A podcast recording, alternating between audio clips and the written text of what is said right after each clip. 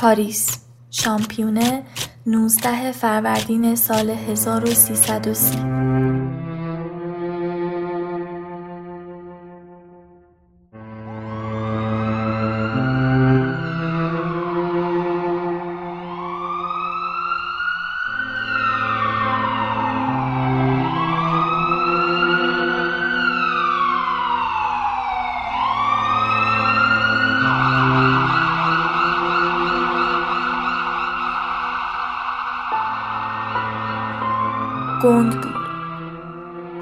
هیچ سخن بدون هیچ توضیح.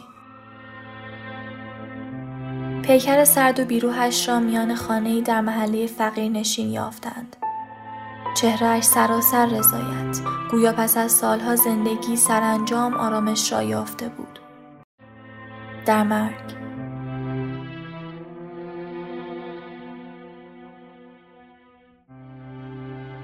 موها شانه زده به دو طرف. پیراهن تمیز و اتو کشیده. ره پار سرزمین سکوت. چه در آخرین دقایق قبل از رفتنش گذشته بود؟ هیچ معلوم نشد. تنها می توان فهمید که او با ظرافت و دقتی وصف ناشدنی صحنه پایان چهل و هشت ساله خود را تدارک دیده بود. از هفته ها قبل پیگیر پیرزن سرایدار تا گازکشی به درستی انجام شود. ساعتها با پاکت پنبه و کاسه ای آب درگیر تا درسها کاملا پوشیده شود. مبادا چون گذشته نفس تازه به ریهایش رسیده و او را از پرواز دور کند. قرار با میهمانان تعیین شده تا پس از رفتن بوی تعفن جسد کسی را آزار ندهد. و مقداری پول کنارش قرار داده تا پس از رفتن غریبانش فشاری بر خانواده و دوستان وارد نشود.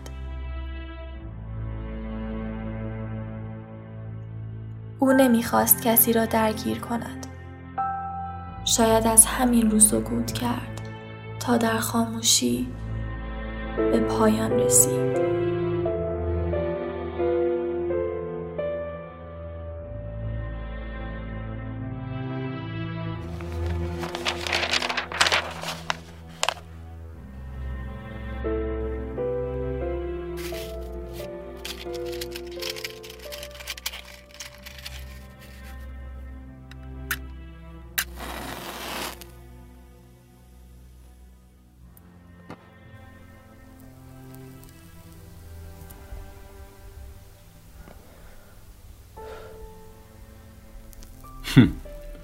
اصلا چه کار احمقانه کرده؟ چرا وصیت نامه نوشته؟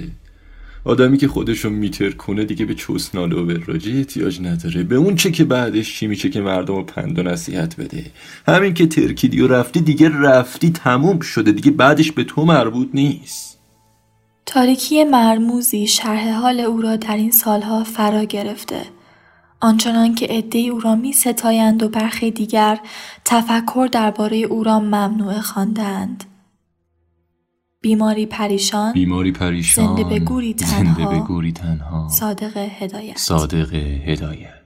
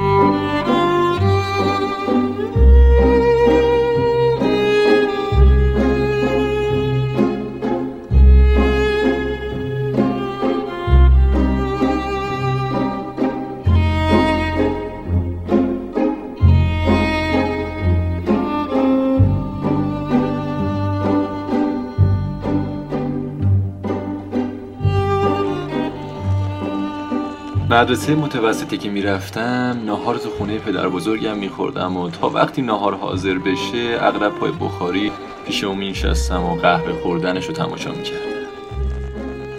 به تو تعارف نمی‌کرد. چرا؟ ولی مادرم قهوه رو برای من قدغن کرده بود. مثل مادر من که همه چیز رو به هم قدغن می‌کرد.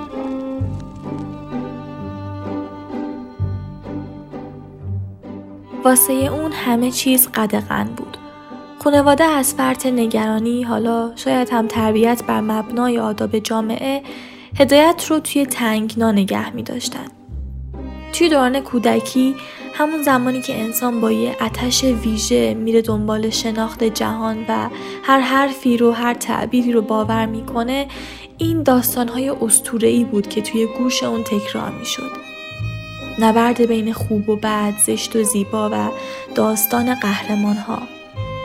این نگرش که در اون به وجود اومد به خوبی در آثارش هم رخ نشون میده.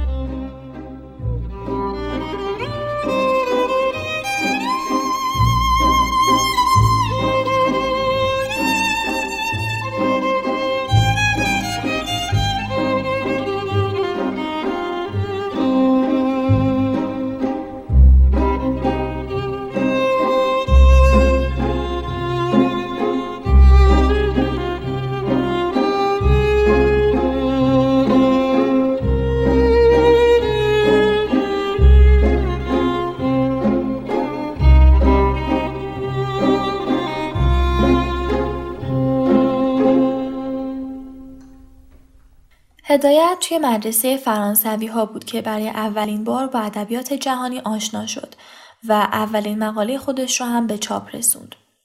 توی همون بره بود که تصمیم گرفت گیاه خار بشه چرا که معتقد بود گوشتخاری باعث درندگی میشه و این خودش عاملی شد که باز هم به انزوای اون اضافه می‌کرد. مردم از روی نادانی، خرافات، شاید هم ترس از اینکه خودشون مزحکه بشن بهونه می آوردن و هدایت رو مسخره می کردن و اون رو هرگز نپذیرفتن.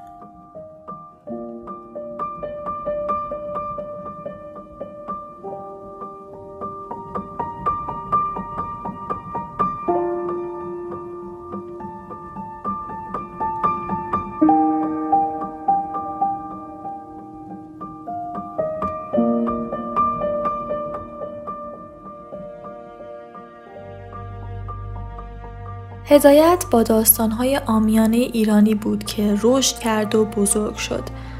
به گواهی برادرش حتی علاقه زیادی به هیپنوتیزم و احسال روح داشته. اما در ابتدای نوجوانی این نابغه داستان سرایی فارسی دچار تضاد درونی شد. احتمالا ترکیب شدن فرهنگ ایرانی با خرافات بود که اون رو از ریشه های خودش دور می کرد. اما هدایت در پاسخ به این تضادها چی کار کرد؟ به سمت غرب رفت. مثل تشنه که به دریایی از آب می‌رسه شروع به نوشیدن از انواع علوم غربی کرد. از فلسفه و روانشناسی گرفته تا نوول نویسی.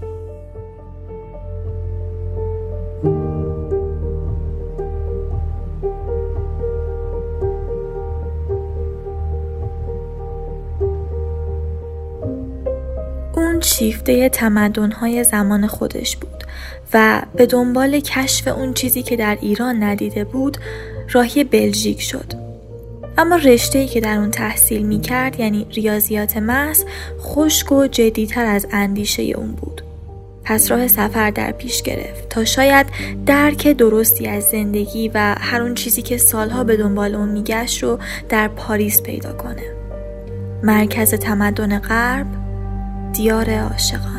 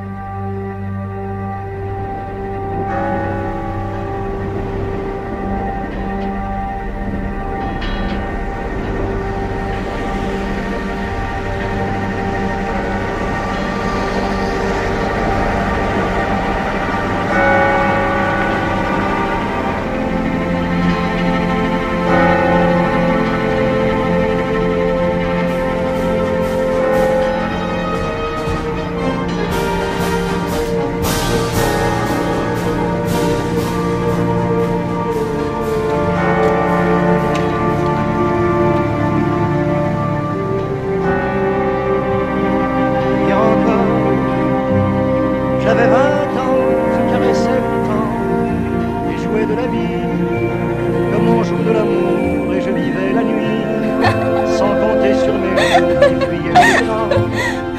J'ai fait tant de projets qui sont restés en l'air. J'ai fondé tant d'espoirs qui se sont envolés que je reste perdu, ne sachant où aller, les yeux cherchant le ciel, mais le cœur mis en terre.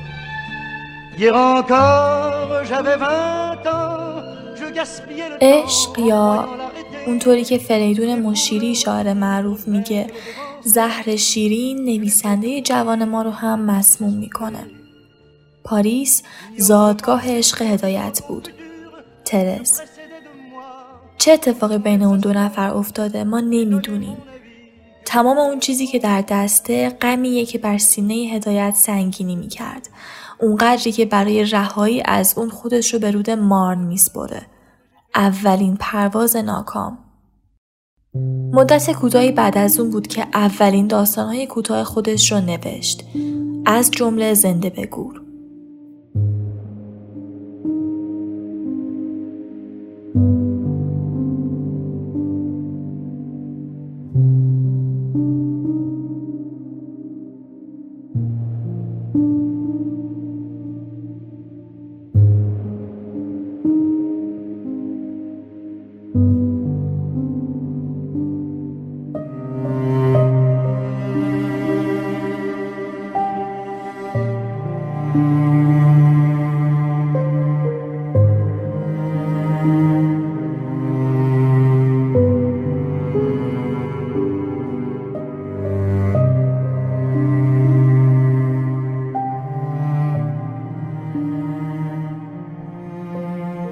آخری که از همدیگه جدا شدیم تا کنون نه روز میشه. قرار گذاشت فردای اون روز برم اونو بیارم اینجا تو اتاقم. خونهش نزدیک قبرستون مونپارناس بود. همون روز رفتم اونو با خودم بیارم. اونجا کنج کوچه از واگن زیرزمینی پیاده شدم باد سرد میوزید. هوا ابری و گرفته بود. نمی‌دونم چی شد که پشیمون شدم. نه اینکه اون زشت بود یا ازش خوشم نمیومد نه. اما یه قوهی منو باز داشت. نه نخواستم دیگه اونو ببینم. می‌خواستم همه دلبستگی های خودم از زندگی ببرم. بی اختیار رفتم تو قبرستون. دم در پاسبون اونجا خودشو توی شنل سرمهی پیچیده بود. خاموشی شگرفی تو اونجا فرمان روایی داشت. من آهسته قدم می‌زدم. به سنگ قبرا سلیبایی که بالای اونا گذاشته بودن گلای مصنوعی گلدونا و سبزه ها که کنار یا روی گورها بود خیره نگاه می کردم اسم برخی از مرده ها رو می خوندم افسوس می خوردم که چرا به جای اونا نیستم. با خودم فکر می کردم اینا چقدر خوشبخت بودن. به مرده هایی که تن اونها زیر خاک از هم پاشیده بود رشک می بردم هیچ وقتی احساس حسادت به این اندازه تو من پیدا نشده بود. به نظرم می اومد که مرگ یه خوشبختی و یه نعمتیه که به آسونی به کسی نمیدن. درست نمی‌دونم چقدر وقت گذشت. مات نگاه می‌کردم. دختره به کلی از یادم رفته بود. سرمایه هوا رو حس نمی کردم مثل این بود که مرده ها به من نزدیکتر از زنده هان زبون اونها رو بهتر میفهمیدم. برگشتم. نه دیگه نمی‌خواستم اون دختره رو ببینم. می‌خواستم از همه چیز از همه کار کنار بگیرم. می‌خواستم ناامید بشم و بمیرم. چه فکرهای مزخرفی به سرم میاد. شاید دارم پرت میگم.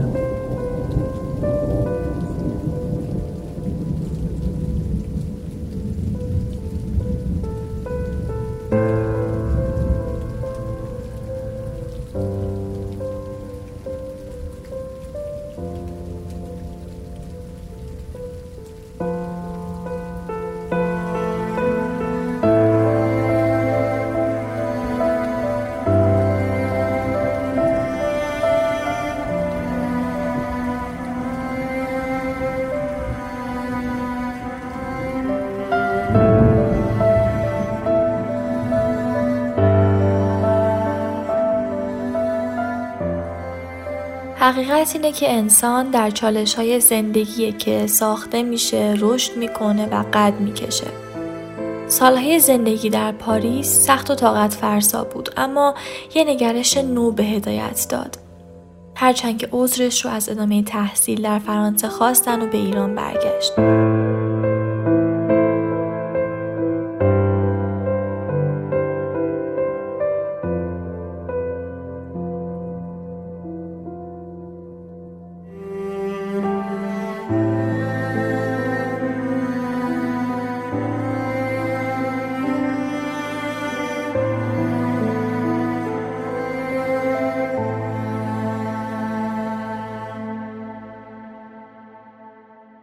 زمانی که هدایت به ایران برگشت فعالیت فرهنگی اون به اوج خودش رسید. گفتگوی متفکرین اون زمان در کافه های تهران بود که جرقه اولین جریان روشنفکری رو در ایران مشروطه رقم زد.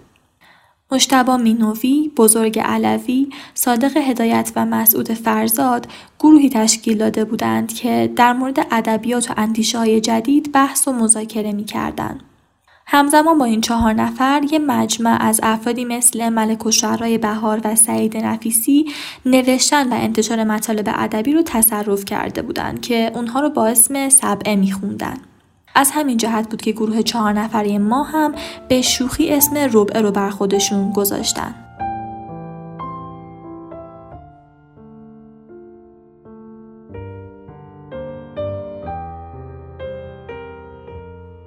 اما خفقان حاکم بر فضای کشور کار رو برای هدایت و همفکرانش مشکل می کرد. اصلا شاید اصلی ترین دلیل رفتن به هند هم همین بود. البته ادهی هم یادگیری زبان پهلوی را عامل سفر اون می‌دونن. ولی آیا فقط خفقان حاکم بر کشور عامل اون بود؟ شما برای یاد گرفتن زبون پهلوی رفته بودین هند؟ مگه تو ایران نمی‌شد پهلوی یاد گرفت؟ زبون پهلوی بهونه بود. حالا همه دست گرفتن که فلانی رفت هند که زبون پهلوی بخونه. می‌خواستم پا به فرار بذارم پیش آمد شد رفتم هند و پهلوی رو بهونه کردم رفته بودم بوفکو رو چاپ کنم. راستش اینه. اما نشد و با هزار زحمت پنجاه تا دونه نسخه پولیکوپی کردم.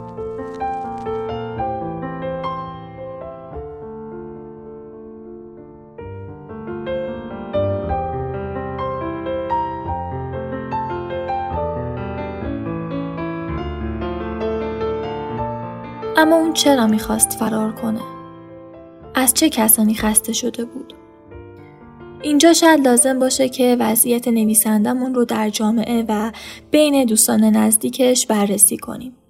همونطور که گفتیم صادق هدایت قبل از رفتن به فرنگ تا حد زیادی با فرهنگ متمدن غرب آشنا شده بود و آماده پذیرش مطالبی فراتر از دروس آکادمیک بود.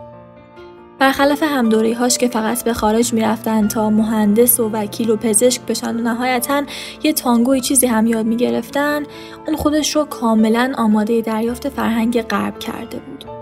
و در سال 1309 که به ایران برگشت اونقدری خونده بود و دیده بود و تاثیر گرفته بود که از لحاظ تکنیکی نویسنده کامل محسوب می‌شد و ساختمان آثار مشهورش هم یا به نحوی تکمیل شده بود و یا در حال تکمیل هدایت 28 ساله با یه سر پر از امید و آرزو از پاریس به تهران میره تا با آثارش به پیشرفت ملت و کشورش کمک کنه. اما در طی پنج سال بعد چه اتفاقی برای اون میفته که تمام اون شور و اشتیاق تبدیل به یأس و فرسودگی میشه. مسافر داستان ما با محصولات فکری خودش از فرنگ چیکار کرد؟ مردمش رو و عقب اونها رو در مقابل غرب دید ولی از پا ننشست. شروع به نوشتن کرد. اما چه اتفاقی افتاد نه تنها مردم جامعش که حتی روشن فکران و فرنگ رفته های اطرافش هم اون رو جدی نگرفتن. از کتاباش نسخه های معدودی چاپ می‌کرد چون خواننده ای نداشت. همونها رو هم برای اطرافیانش میفرستاد تا بخونن و نظر بدن. اونها هم یا نمیخوندن یا میخوندن و نمیفهمیدن و نقد خوبی هم ارائه نمی‌دادن. هدایت در راه به جلو بردن فرهنگش تنها موند. نه مردمش از پی اون اومدند و نه هم قطارانش. نتیجه سرخوردگی او بود.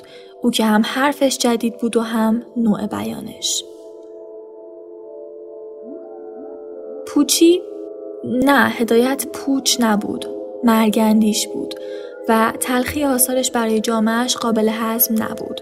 دقیقا اونجایی که شاعر میگه باید بکشد عذاب تنهایی را مردی که ز عصر خود فراتر باشد. صادق هدایت هر کسی که بود اندیشش هر چیزی که بود در عصر خودش و حتی در سالهای بعد هم فهمیده نشد.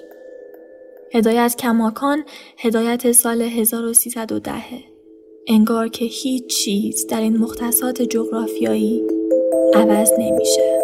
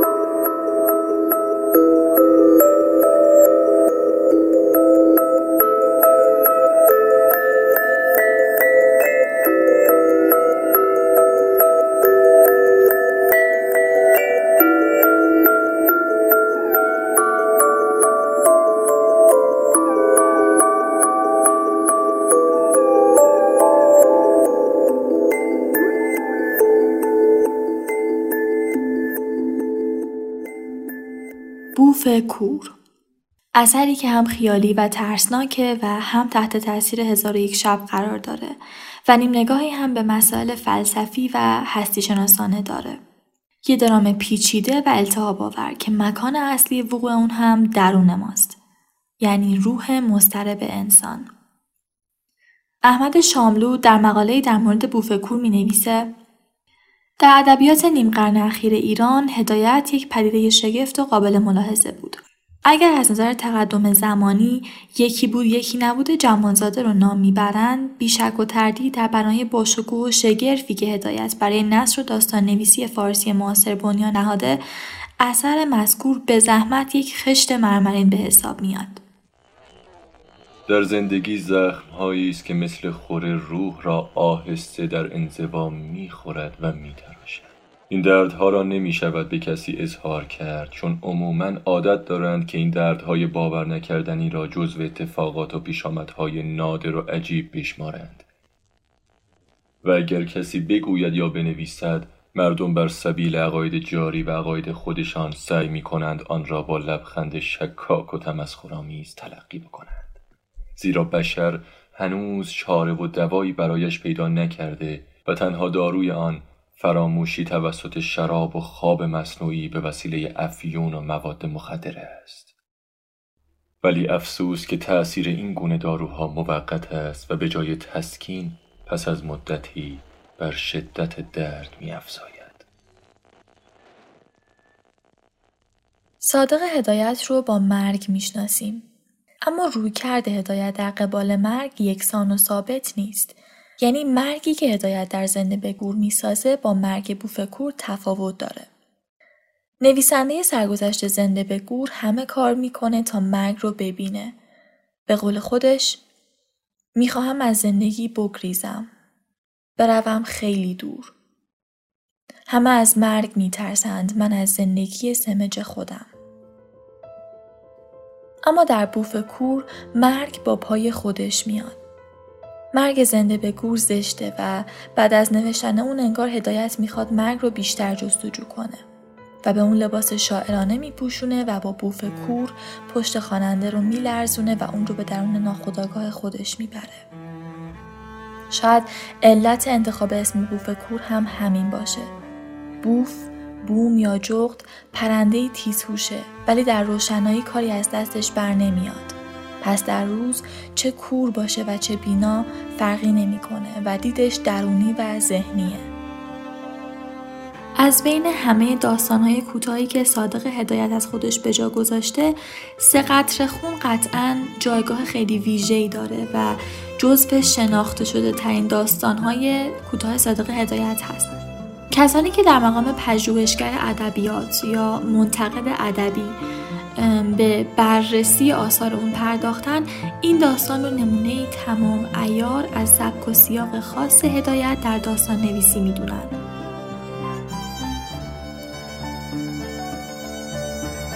دیروز بود که اتاقم رو جدا کرده و یا همون طوری که نازم وعده داد من حالا به کلی معالجه شدم و هفته دیگم آزاد میشم و یا اصلا ناخوش بودم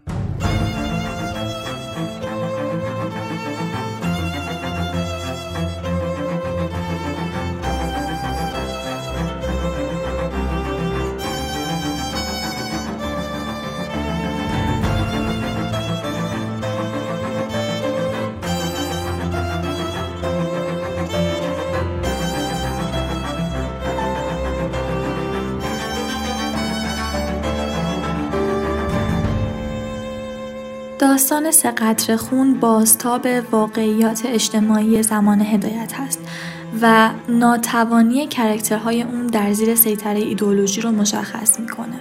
می‌تونیم بگیم اون چیزی که راوی این داستان بیان می‌کنه بیشتر شبیه یک کابوس آشفته است تا یه روایت منسجم و منطقی و از همین جهت هست که عدهای سقطر خون رو بازتاب سرعال زندگی شخص هدایت می‌دونن.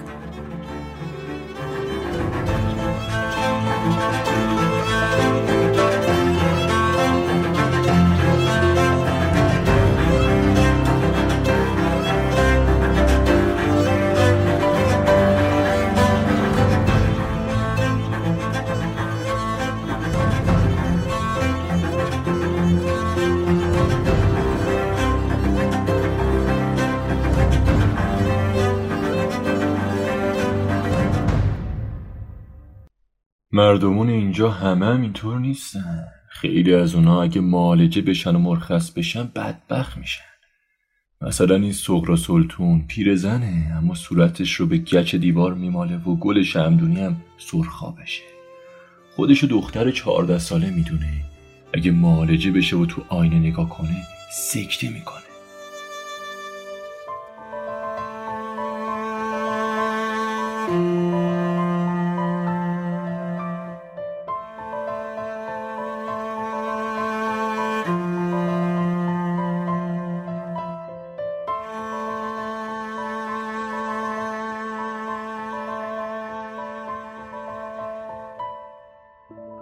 مدتی بعد از انتشار اولین آثار هدایت رابطه دوستی بین جمالزاده که به سبک نوشتن اون علاقه من شده بود و هدایت شکل می‌گیره.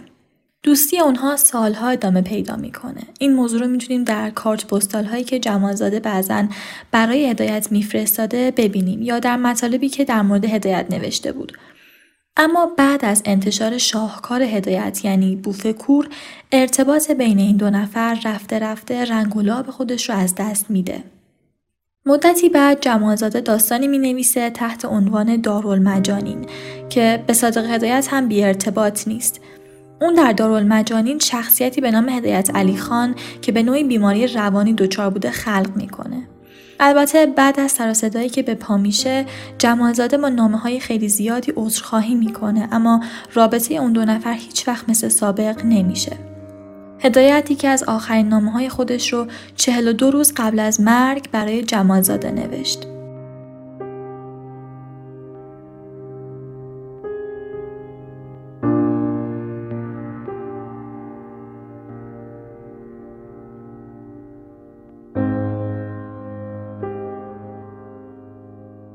یا حق. دو سه ماه از مرخصی محدودی که داشتم حسابی نفله شد. اخیرا مسافرتی به هامبورگ کردم. برخلاف انتظار خیلی خوش گذشت. از اینجا که خیلی ندیدیم به علاوه اشکالات خیلی مزهک برای جواز اقامت هم می کنند. این است که خیال دارم فرانسه را ترک کنم و باقی مانده مرخصی را در لندن یا سوئیس بگذرانم از قراری که شنیده ام ویزای شیعیان علی به اشکال تهیه می شود لذا خیال مسافرت به لندن را دارم. تا چه پیش آید؟ به هر حال از مهمان نوازی آن روز سرکار بسیار متشکرم و خواهشمندم از قولم سلام فراوان به خانمتان برسانید. قربانت امضا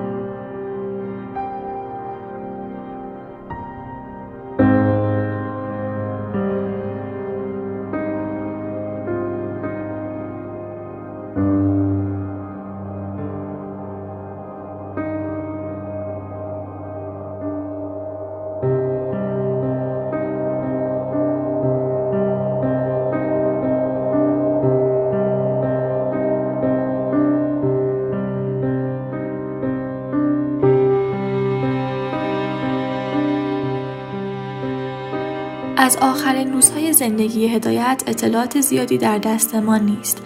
اما طبق اون چیزی که دوستانش نقل می‌کنن هدایت در قبال همه چیز خسته و بیحوصله بوده. مصطفی فرزانه در یکی از آخرین صحبتهاش با هدایت با تشر به اون میگه آقای هدایت این حرفا چیه؟ نوشته هاتون رو دیروز پاره کردید و دور ریختید. میزتون رو خواسته بودین بفروشین. حوصله دیدن سیرک و ایواناتو هم ندارید. دسته عینکتون شکسته تعمیرش نمی کنید راستشو بگید. منظورتون چیه؟ چی شده؟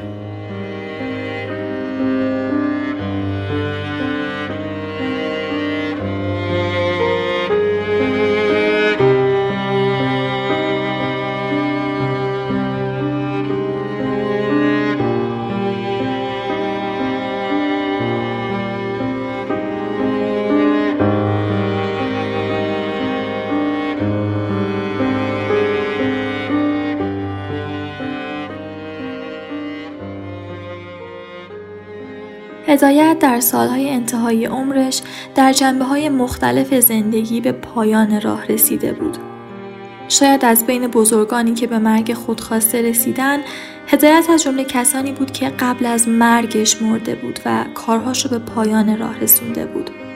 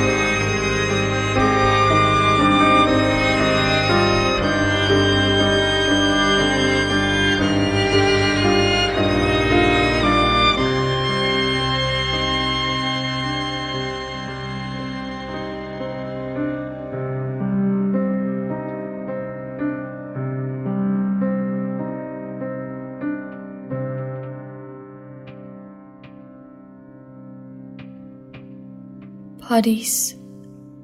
شامپیونه 19 فروردین سال 1330 گنگ بود. چه کسی انتخاب می کند که بمیرد؟ که دیگر درد زندگی را لمس نکند. نبیند. نخواند. نباشد. شجاعترین است یا ضعیفترین؟ و یا شاید خسته ترین